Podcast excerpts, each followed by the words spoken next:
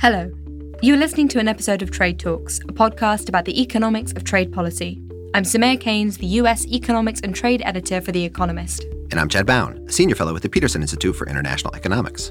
This week, we're going to talk about China and America, but not the thing that you think we're going to talk about. Though that thing that we're not going to talk about, some of that was going on this week. We expected a deal to be announced, possibly by March 1st, is what we were promised. That much didn't happen. We think that there's a summit that's going to be coming at some point. That's what President Trump tweeted out. But we're still waiting on the details of what's actually going to be talked about at that summit. Thanks to the diligent trade reporters out there, we do have some details of what might be in this deal. We think that it's probably going to include some purchases of soybeans. Good news for the farmers that we spoke to last week. We also think that it is going to include stuff on subsidies, on non tariff barriers, on services, on currency. And interestingly, there's some detail that's been announced by Robert Lighthizer, the United States Trade Representative, on what an enforcement mechanism for this deal could look like. Here's Bob Lighthizer. The, at the vice ministerial level, there will be um, quarterly meetings, and then there'll be semi-annual meetings at the ministerial level. That would be me and, and the vice premier, who is my counterpart in this. And the idea is two things. One, individual companies will come to us with complaints about practices, and we'll be able to work those through the process. In many cases, those are going to have to be anonymous because companies are afraid to come forward because they know what will happen if they do. They'll have real world effects that'll be negative. And then, in addition to that, there'll be systemic problems where we will see patterns developing and series of things that we, that we disagree with, and we will bring those through the process. Hopefully, in most cases, they'll be resolved at the first or second level. If not, they'll be resolved at my level. And if, if there's disagreement at my level, then the United States would expect to act proportionately but unilaterally to insist on enforcement. What we are going to talk about this week is another way of resolving disputes, the way disputes have effectively been resolved in the WTO system for the last 25 years. On February 28th, hot off the press, came a ruling from a panel of judges at the World Trade Organization. They were giving a ruling on a complaint that the Americans made about the Chinese and the amount of agriculture subsidies they were handing out to their farmers. So, this was a dispute filed at the very end of the Obama administration back in 2016. It involved allegations that the Chinese were providing too much support to farmers of rice, corn, and wheat. And the Trump administration picked up on this dispute, and they've been essentially arguing it on behalf of the United States for the last couple of years. Before we get into the weeds of the dispute, uh, let's talk a bit about the context here. Essentially, America doesn't produce that much rice. Rice is not, not the big one of these three crops, but Americans do produce a lot of corn and a lot of wheat. So I went out and looked at the data, and this is about wheat and corn. They're not soybeans in terms of the amount of exports. Soybeans are in a class by themselves in terms of agricultural products. But by the late 2000s, the United States was exporting more than $10 billion a year of both wheat and corn to the world. And an increasing chunk of that was going to China. 2011, 2012, there was over a billion dollars of U.S. exports of both corn and wheat that was going to China. It was growing demand. But then all of a sudden, those exports essentially stopped. And by 2015, 2016, the U.S. was exporting only around 100, 200 million dollars worth of those crops each year. And so that's when the Obama administration filed this dispute. The allegation is that these American farmers lost out because the Chinese government was providing so much support to their farmers that the playing field was unlevel. It wasn't fair. They were getting this help, and that was shutting out American farmers from the Chinese market. So I looked at the data. You spent a good chunk of time reading over the WTO's panel report in this case. What is this all about? Yeah, I can confirm that it is a page turner. So first I should explain the a bit more about the rules of the World Trade Organization relating to agriculture. Essentially there are two ways in which it's okay to give support to your farmers. The first is if it's in a very non distortive way that perhaps helps the environment. So if you if you want to help with conservation, then then payments to your farmers are fine. There aren't limits on that. The other way it's okay is if it's beneath a certain amount. So if you're China, you can give farmers whatever you want as long as the value of that help is worth less than 8.5% of the value of total production. It's called a de minimis level. If your support is underneath that, then you're fine. And I'm just going to stop you here because this 8.5% for China. It's slightly less than what all the other developing countries out there are allowed to give. That's 10%. And it's slightly more than what the richer countries like the United States are allowed to give, which is only 5% of the value of their production. Right. So China has these limits. And the allegation is that they broke the limits, that they gave more support than this 8.5% that they were allowed. And that also the way that they did it was in a very distortive way. The payments were tied to the crops. They sent really bad signals to farmers, and they were particularly harmful to the American farmers who wanted to be able to supply the Chinese market. Okay, so that's the theory. But what were they actually doing in these markets for corn, wheat, and rice?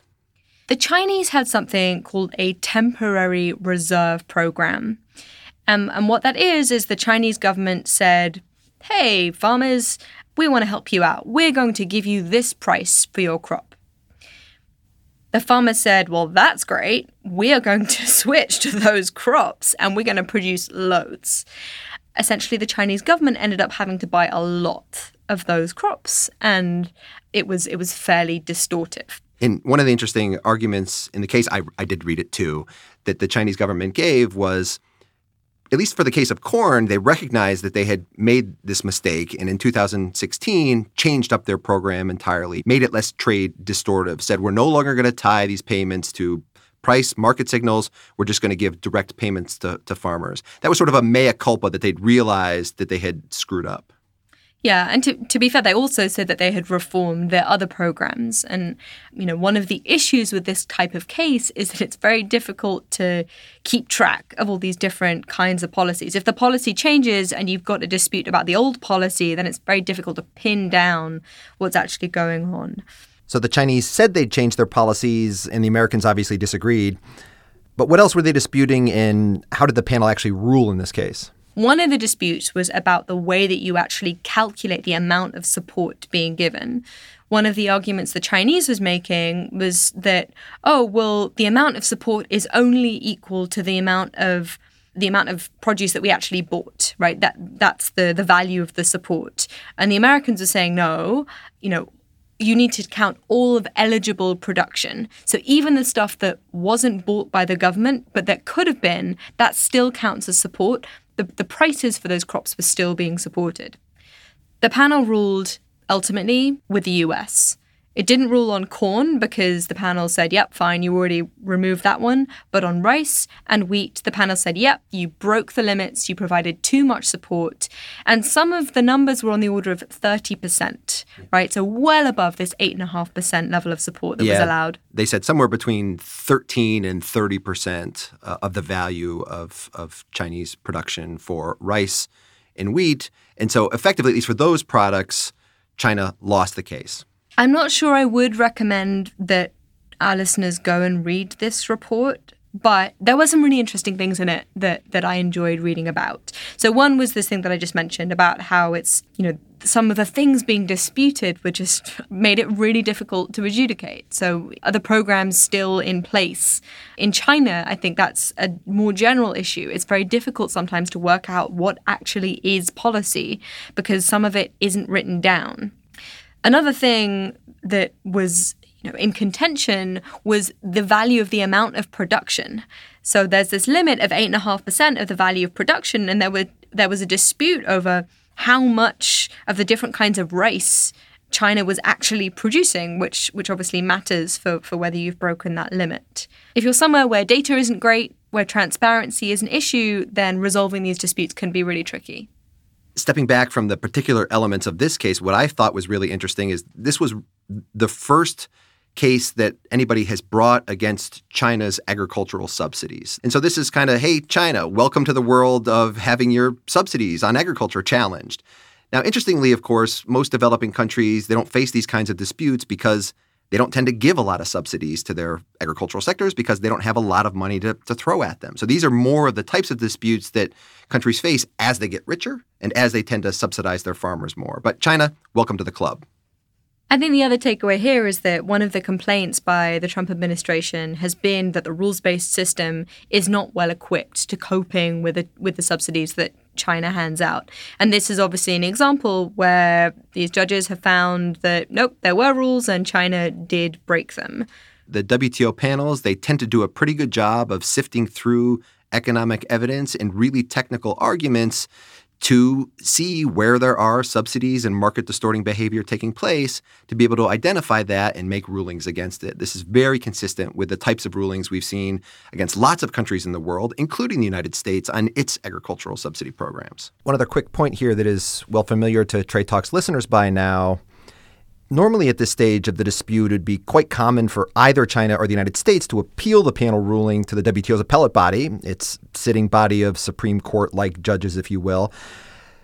But the United States has been holding up the appointment of those judges, and we now have so few of them on the roster that it's unclear whether an appeal could actually happen if either side even wanted it to. And of course, for more on the appellate body debacle, we'd invite listeners to go listen to episode 60. The other point I found interesting when reading through some of the other documents that, that came out this week was the contrast in the approach of China and India. You just said that that often countries don't hand out massive subsidies to, to their agricultural industries, but India is, I suppose, a big exception to that. And separately to this ruling coming out, there was a committee at the World Trade Organization so one of the things this rules-based system does is it monitors the different policies that, that various countries have, which is which is really useful. And and the Chinese just submitted information on the levels of their agricultural support for the years 2011 to 2016. And and the the contrast is between the approach of the Chinese and, and, the Indians. The Chinese essentially said, yeah, we had these programs, we've kind of been trying to fix them the representative admitted that there was a challenge. India was was mm, had a less sort of humble approach to this this process, and in fact, the EU praised China's engagement with the committee and its and its willingness to limit its domestic support, but called India's approach destructive. I think we'll we'll probably return to this in future trade talks episodes, but there's another actor in town that has a not great attitude towards the World Trade Organization, and it, it isn't America and isn't China. Indeed, back in May of 2018, the United States had filed the first ever WTO counter notification on India's agricultural programs to the WTO, saying that essentially India was misreporting what it was doing in terms of its farm support. And just to explain there, India had told the WTO, this is the level of support we give to our farmers. And the US had said, Mm-mm, no, that's, that's not right. But just to go back to your earlier point, yes, China did now submit these notifications for their subsidies between 2011 2016 but it's many years beyond when they're supposed to have been submitting these things. And this has been a big bone of contention for the United States, the European Union for a long time. So, yes, it's nice to see China behaving better now, but it's been a long time coming. And then the question is whether they would have submitted their notifications had there not been this dispute, had we not had this system. Going back to this trade deal that we're going to have between the US and China, is there going to be the infrastructure for them to to give that kind of notification, you know, in that arena, or really are we still going to be relying on these multilateral monitoring institutions? There's a couple of other interesting points related to this case too that I think we should touch on. The first is even if China does agree to scale back its subsidies for wheat and rice, as it seems to be signaling that it might, it's not necessarily the case that we might see a big surge of American exports of those products into China. In a separate dispute that's still ongoing at the WTO, the United States has also said China is not applying its tariff rate quota system, these import barriers, on those very same products. So until that issue gets resolved, you may not see the trade actually resume. Also, rice, wheat, and corn are on China's retaliation list. After President Trump last year imposed tariffs on China, China responded by retaliating and it put corn, wheat, and rice on that list. So there's still a lot to do before American farmers can necessarily expect to see their exports of those crops getting back into the Chinese market. I suppose we'll, we'll look at this trade deal. It, it looks likely that there will be some agricultural purchases put in as part of that. And there's one other really important point here, I think, that coincidentally was happening the same day. So there is this difference currently between China having this 8.5% de minimis threshold and the Americans having the 5% de minimis threshold, the amount of subsidies over which you're not allowed to cross without breaking the WTO rules. This is one of the issues involving special and differential treatment, how developing countries are treated differently at the WTO. The United States isn't happy that China still claims to be a developing country and claims this kind of treatment. And in a committee meeting at that same day on Thursday, the American ambassador, Dennis Shea, made the following argument. There's nothing special or differential when a member that has landed a rover on the dark side of the moon and leads the world with the largest number of the most powerful supercomputers insists on the same treatment as one of our poorest members. Okay, that wasn't Dennis Shea. That was my daughter reading out Dennis Shea's words. Here was essentially the response of the Chinese ambassador to the WTO, read out by my other daughter. Special and differential treatment is not a charity granted by developed members. On the contrary, it is the result of painful negotiations in which developing members have paid a high price in exchange. So there we have it some good old fashioned bickering between two trade diplomats in Geneva. It may sound like the two of us are pointing out that, look, we have this multilateral system. It doesn't work that badly uh, in terms of holding countries to account. And, and I stand by that. That said, you know, there, there are some caveats to that. Of course, it's now 2019. This dispute was filed in 2016. Some of the policies have already been reformed. This process is not a fast one. Second, I think that it's worth pointing out that the US sued China in this case. And it wasn't only American exporters that were being hurt by these policies. So there's something a bit strange sometimes that goes on in the World Trade Organization whereby other countries are less willing to sue China. And I think this has been a long term frustration of people in USTR that the US is doing all the heavy lifting in terms of holding China to account. This is what it means to be the world's policeman, and really other countries need to be stepping up. And to just clarify that point, when you look at the, the data, the other major exporters of wheat are the Australias, the Canadas of the world. For corn, it's Brazil, Argentina. Why aren't these countries filing the dispute against China? They're also being hurt just the same by these subsidies. Why is it always the Americans that seem to have to be the ones to, to bring the disputes forward? And I think that's one of the big arguments of the United States and why the system doesn't seem to be working. Or at least not working as well as it should. That is all for Trade Talks. Thank you to the World Trade Organization for keeping it going. And I'd like to thank Ava Zhang, my colleague at Peterson, for helping me piece together the trade and production data on corn, rice, and wheat. Thanks also to Bryce Baschuk, who covers the WTO for Bloomberg there in Geneva, and got those two great statements from Ambassador Shea and Zhang. And thanks finally to two 13 year olds I know for being the voices of two bickering trade diplomats. I can assure everyone that no bickering like that ever takes place between them at home. A big, big thank you to Colin Warren, who takes care of our audio. Do follow us on Twitter. I'm at Soumaya Keynes. And I'm at Chad Bown. And we're on at trade underscore underscore talks. That's not one but two underscores, at trade underscore underscore talks. Because when it comes to Chinese crops exceeding their WTO de minimis AMS commitments, two is better than one. Catchy.